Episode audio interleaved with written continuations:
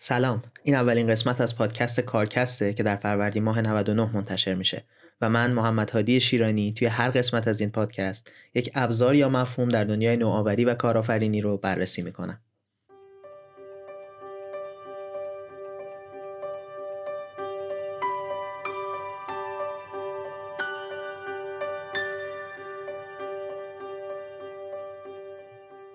قبل از شروع این اپیزود دوست دارم چند کلمه در مورد اینکه چی شد این پادکست رو شروع کردم صحبت کنم.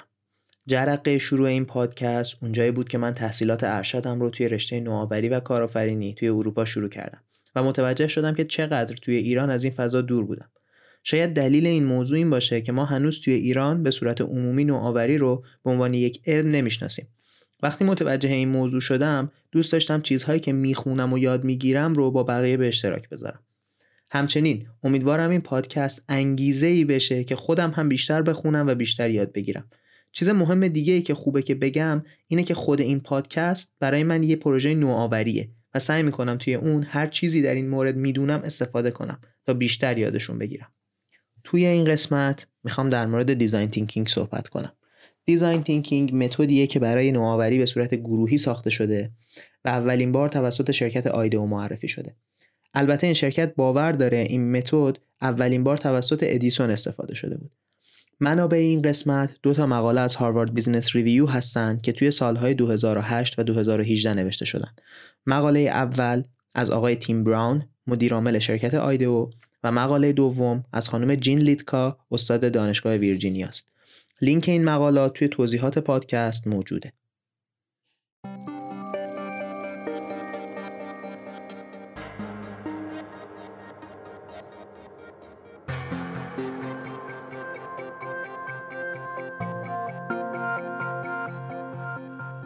بذارید یکم اول در مورد اسم این روش و اینکه از کجا میاد صحبت کنیم. در گذشته دیزاین یا همون طراحی خودمون برای این استفاده می‌شد که یه پوسته قشنگ دوره محصول مهندسی بکشه تا باعث بشه این زیبایی مشتری رو ترغیب کنه که محصول رو بخره. یا اینکه یه شکل طراحی خاص رو به یه برند گره بزنه تا مردم برند رو به اون نوع خاص طراحی بشناسن. مثال معروف چراغ‌های جلوی بی هستن که سالهای سال از یه الگوی خاصی تبعیت می‌کنن. ولی با گذشت زمان شرکت ها به جای اینکه از طراحا بخوان یه پوسته قشنگ طراحی کنن ازشون خواستن که طراحی های انجام بدن که نیاز کاربر رو بهتر رفع کنه. این روش در واقع روشیه که طراحا ازش استفاده می‌کردن و حالا شرکت آیدئو برای بسیاری از انواع نوآوری گسترشش داده و نظاممندش کرده. خب بریم سراغ اصل داستان. همه ما داستان ساخته شدن لامپ توسط ادیسون رو شنیدیم. اما چیزی از اختراع لامپ نگذشته بود که ادیسون متوجه شد لامپ به تنهایی یه ایده ایه که فقط به درد میز نشیمن خونه خودش می‌خوره. چون که تا وقتی ژنراتورهای برق وجود نداشته باشن کسی نمی‌تونه از این اختراع استفاده کنه. چیزی که ادیسون بهش فکر می‌کرد یه بازار کامل از محصولات مرتبط به لامپ بود نه یه اختراع تنها. چیزی که ادیسون بهش توجه داشت این بود که مردم چطور می‌خوان از اختراعش استفاده کنن و برای این استفاده نیاز به چه چیزهایی دارن. البته ادیسون همیشه هم توی فهمیدن روش استفاده از اختراعاتش توسط دیگران موفق نبود. مثلا زمانی که گرامافون رو اختراع کرد فکر می‌کرد که فقط به درد ضبط و پخش دستورات می‌خوره. ولی به هر حال چیزی که برای ما روشنه اینه که ادیسون همیشه نیازها و علایق استفاده کننده ها از اختراعش رو در اولویت قرار می‌داد.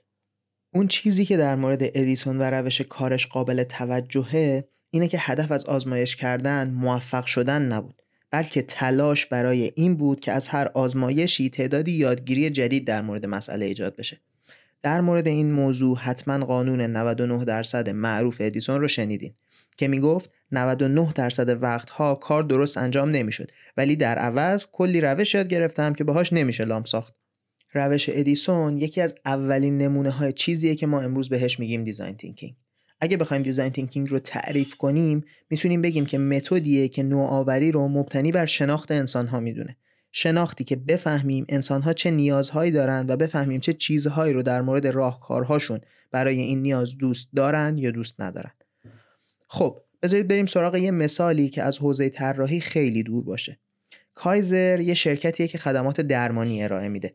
یه جمله هم توی پرانتز بگیم جالبه بدونیم که این شرکت همون شرکتیه که اولین تست واکسن ویروس کرونا رو توی آمریکا انجام داد خلاصه این شرکت تصمیم گرفته بود که کیفیت خدمات درمانی رو هم برای بیمار و هم برای بیمارستان بهبود بده کاری که انجام دادن این بوده که به دکترها، پرستارها و بقیه کادر درمان روش های design thinking رو آموزش دادن و تعدادی پروژه نوآوری شروع کردن.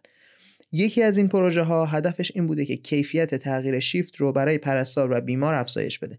اعضای تیم این پروژه یه پرستار سابق، یه متخصص رفتار سازمانی، یه نفر از اتحادیه پرستارها و یه طراح از شرکت آیدو بودن. کاری که این تیم انجام دادن این بوده که اول بررسی کردن تغییر شیفت توی بیمارستان های مختلف چطوری انجام میشه. با وجود اینکه روش های متعددی وجود داشته برای این تغییر شیفت عموما روش اینطور بوده که پرستار شیفت قبل حدود 45 دقیقه به پرستار شیفت جدید وضعیت هر بیمار توی شیفت قبل رو توضیح می‌داده روش تو این توضیح مختلف بوده بعضی جاها سعی می‌کردن صدا رو ضبط کنن بعضی جاها یه مکالمه رو در رو بوده و روش های دیگه. پرستار شیفت جدید هم روش های مختلفی برای به نگه داشتن این اطلاعات استفاده می‌کرده. مثلا نوت برداشتن. چیزی که این افراد متوجه شدن این بوده که عموما پرستارها موفق نمیشن اطلاعاتی که برای بیمار مهمه رو توی این فرایند منتقل کنند. موضوعات مهمی مثل اینکه حال عمومی بیمار چطور بوده یا اینکه چه کسی از خانواده بیمار پیشش بوده یا حتی اینکه چه تستها و درمانهایی توی شیفت قبل انجام شده. تیم متوجه شدن که در شروع هر تعویض شیفت کیفیت مراقبت از بیمار افت شدیدی می‌کنه و طول می‌کشه به کیفیت عادیش برگرده. بعد از فهمیدن این مشکل تیم شروع به ساخت سریع prototype کرد. البته چون داریم در مورد سرویس صحبت می‌کنیم این prototype ها فیزیکی نیستن.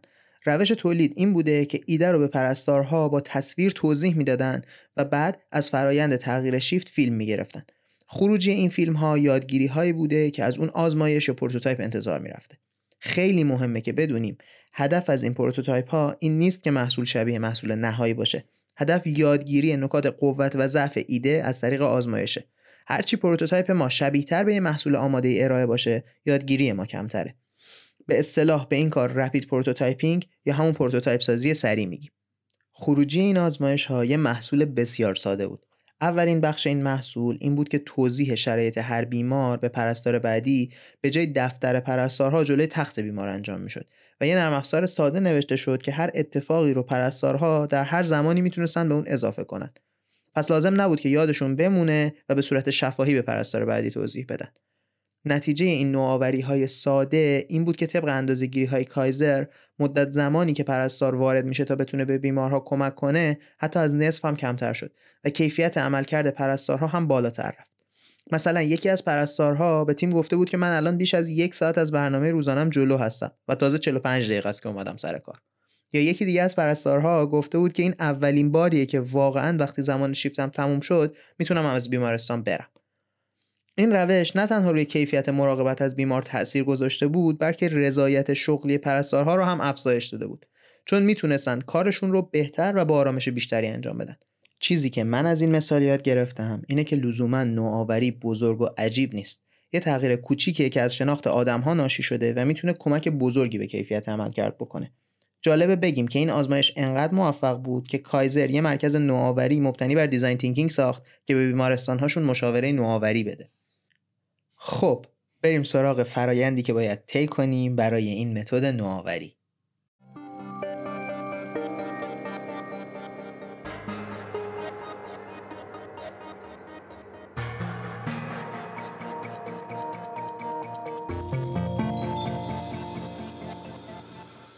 قدم اول اینه که افسانه ای که میگه نوآوری از ذهن خلاق یک نابغه به وجود میاد و در همون لحظه اول کاملا شکل گرفته است رو فراموش کنیم این افسانه بسیار فراتر از توانایی های ما آدم هاست ولی روشی که تیم کایزر استفاده کردن تلفیقی از کار سخت، خلاقیت بر پایه فهم انسان ها و ساخت دوباره و دوباره prototype برای یادگیری بود.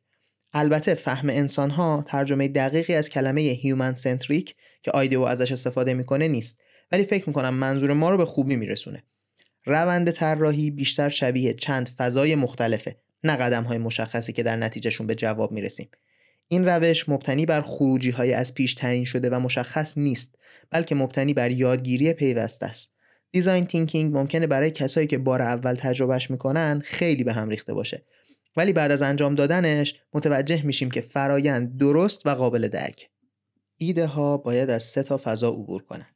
اسم فضای اول فضای الهامگیریه که در اون شرایط موجود به ما برای جستجوی بیشتر الهام بخشی می‌کنن.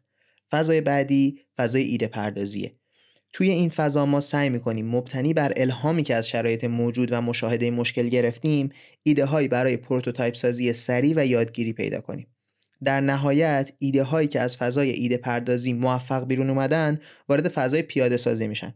تیم ممکنه بارها و بارها از فضای ایده پردازی به فضای الهامگیری برگرده. چون نتیجه یادگیری می‌تونه این باشه که مشکلی که فکر می‌کردیم وجود داره اصلا وجود نداره و مشکل دیگه ای رو باید حل کنیم. چیزی که مهمه اینه که متوجه بشیم چرا این متد در مقایسه با روش های معمولی نوآوری مورد نیازه. مشکل اصلی در فرایند نوآوری اینه که افراد متخصص به جای اینکه مشکل رو پیدا کنن از ذهنشون برای تصور کردن مشکل استفاده می‌کنن. و همچنین پیش های متعددی توی ذهنشون وجود داره که اونها رو آزمایش نمی‌کنن. البته طراحهای حرفه‌ای این ایراد رو به دیزاین تینکینگ می‌گیرن که این متد بیش از حد قانونمند و خطیه. اما چیزی که باید در نظر بگیریم اینه که ذهن اکثر افراد آمادگی متد بدون قانون رو نداره. در واقع این متد مثل راهنمایی میمونه که برای شروع مسیر استفاده میشه و کم کم که ذهن تیم نوآوری به متد خو می‌گیره می‌تونن متد رو بنا به تجربه خودشون تغییر بدن.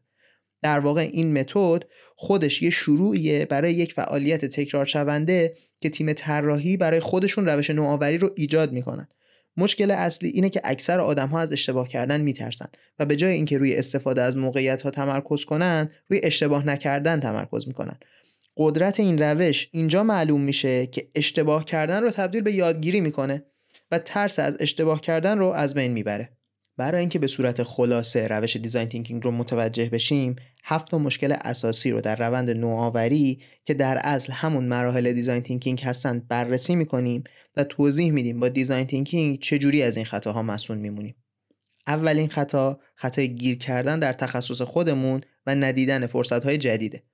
توی روش های قدیمی اطلاعاتی که از کاربر داریم توسط متخصص بررسی میشه و فرد متخصص سعی می‌کنه اون داده ها رو درک کنه. مشکلی که اینجا وجود داره اینه که متخصص از عینک خودش دنیا رو می‌بینه و چارچوب ذهنی خودش رو داره. ولی توی دیزاین تینکینگ تیم نوآوری در فضا و شرایط قرار می‌گیره و می‌تونه به عینه مشکلات کاربر رو ببینه و چیزهایی که به ذهنش خطور نمی‌کنه رو از فرایندی که اتفاق میفته متوجه بشه. در واقع این متد باعث میشه تیم نوآوری تجربه کاربر رو زندگی کنه. مقاله سال 2018 مثال بسیار زیبایی از این موضوع داره. مثال از یه خیریه است که توی انگلیس روی بزرگسالانی که بیماری اوتیسم دارن کار می‌کنه. کیتی که یکی از اعضای تیم نوآوری بوده وظیفه داشته یه بیمار رو که اوتیسم داشته و نمی‌تونسته صحبت کنه مشاهده کنه. بار اول که کیتی بیمار رو توی خونش مشاهده می‌کرده می‌بینه رفتارهای بیمار طوریه که به محیط اطرافش آسیب می‌زنه. مثلا سوراخ کردن پارچه مبل یا درست کردن سوراخ روی دیوار. بار دوم کیتی تصمیم می‌گیره عینکش رو کنار بذاره و تصور اینکه بیمار می‌خواد به محیط آسیب بزنه رو فراموش کنه. این بار کیتی تصمیم می‌گیره هر کاری بیمار انجام میده رو همزمان کپی کنه.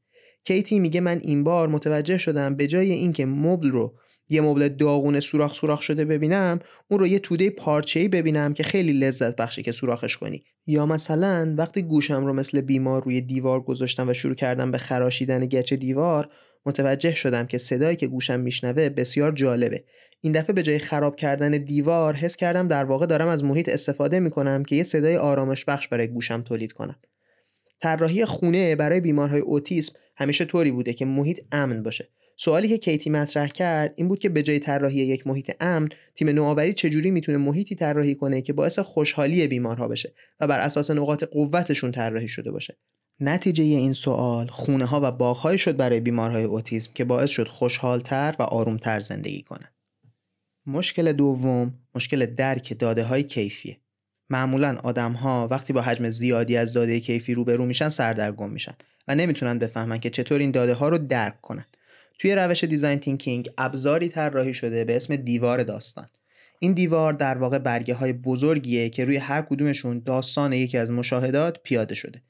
عموما این پوسترها شامل تصویر کساییه که مشاهده و مصاحبه شدن و جملاتی از اونها که به نظر تیم مصاحبه کننده جالب بوده بعد از آماده کردن تمام مشاهده ها کل تیم توی اتاق قدم می‌زنن و به پوسترها نگاه می‌کنن و همزمان نکاتی که باید توی محصول نهایی بهش توجه بشه رو روی کاغذ برچسبی می نویسن.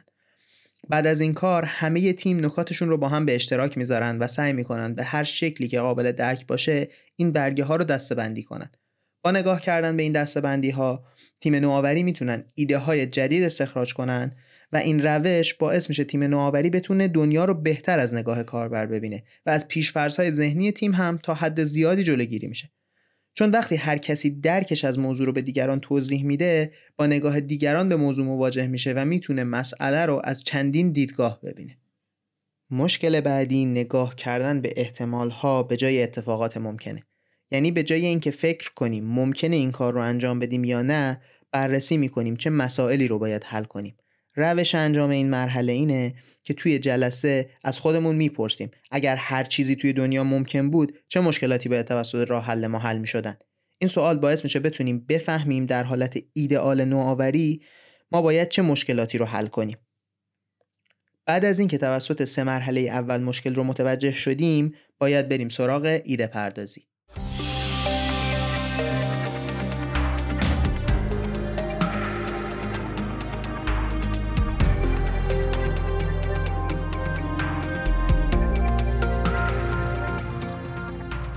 ایراد اول توی حوزه ایده پردازی اینه که عموما وقتی در مورد راهکار مشکل صحبت می‌کنیم سعی می‌کنیم همدیگر رو قانع کنیم که کدوم راهکار بهتره.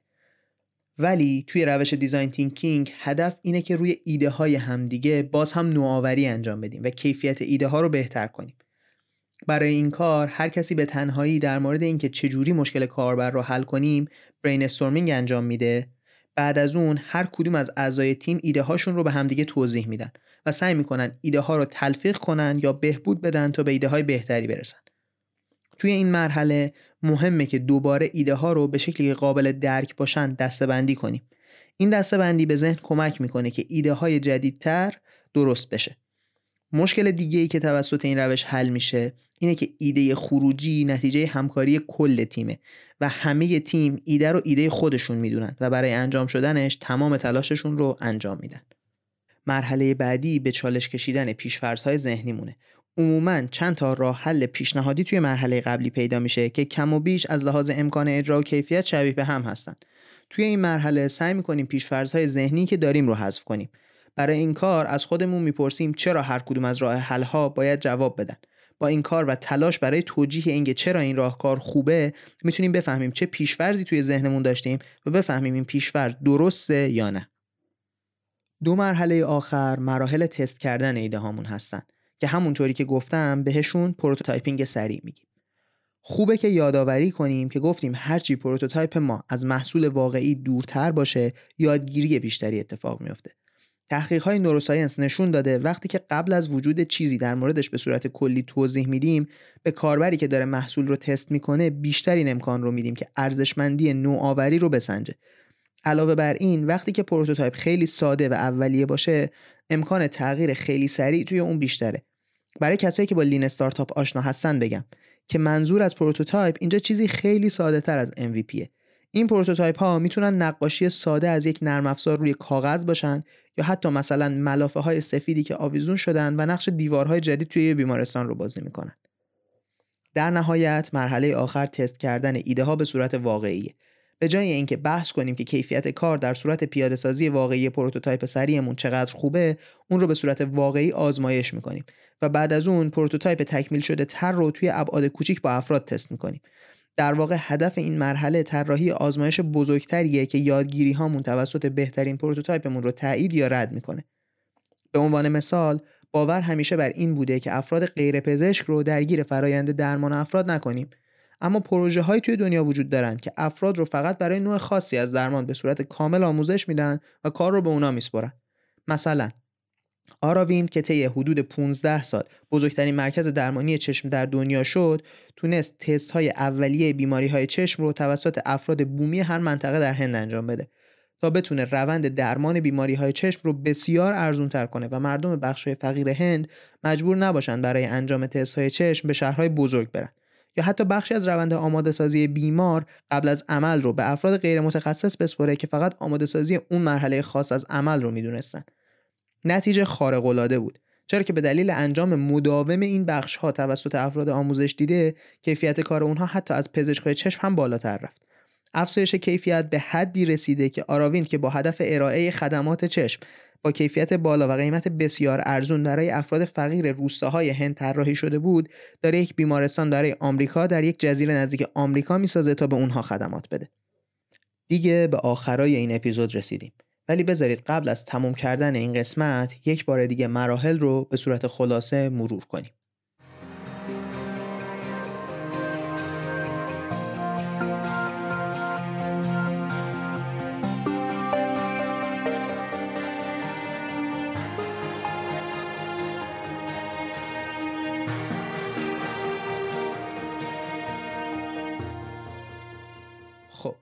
اولین مشکل گیر کردن در تخصص و فهممون از کاربر بود.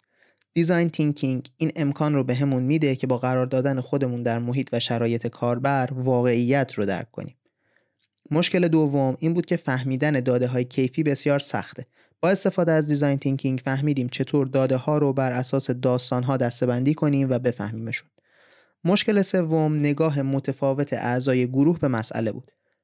Design Thinking بهمون کمک می‌کنه با توضیح دادن فهممون از مسئله به دیگران همه دیدگاه ها رو بشنویم و درک کنیم. مشکل چهارم انتخاب از بین ایده های مختلف بود.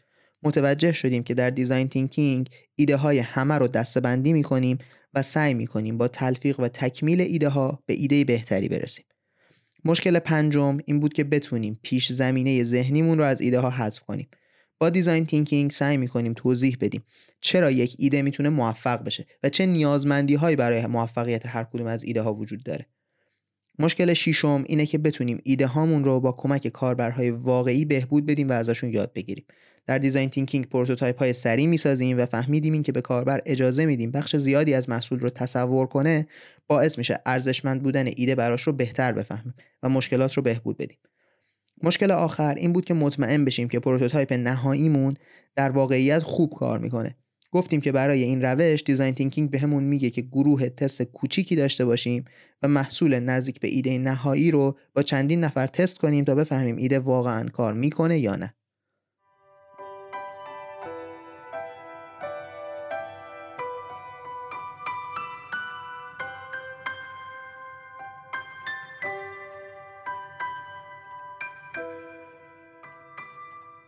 حالا که به آخر این اپیزود رسیدیم می‌خوام اول از همه ازتون تشکر کنم که تا آخر اولین اپیزود کارکست با من همراه بودید. بعد از اون هم می‌خوام ازتون برای پیشرفت این پادکست کمک بخوام. توی توضیحات این قسمت از پادکست یه فرم نظرسنجی وجود داره که با پر کردنش می‌تونید به من برای بهبود قسمت به قسمت این پادکست کمک کنید. در روزی که این اپیزود رو منتشر می‌کنم هدفم اینه که بتونم هر دو هفته یک بار یه قسمت جدید تولید کنم. ممنونم که صدای من با تجهیزات آماتور رو تا اینجا تحمل کردید و امیدوارم به زودی در اپیزود بعدی دوباره حدود 20 دقیقه در خدمتتون باشم. این بود قسمت اول کارکست.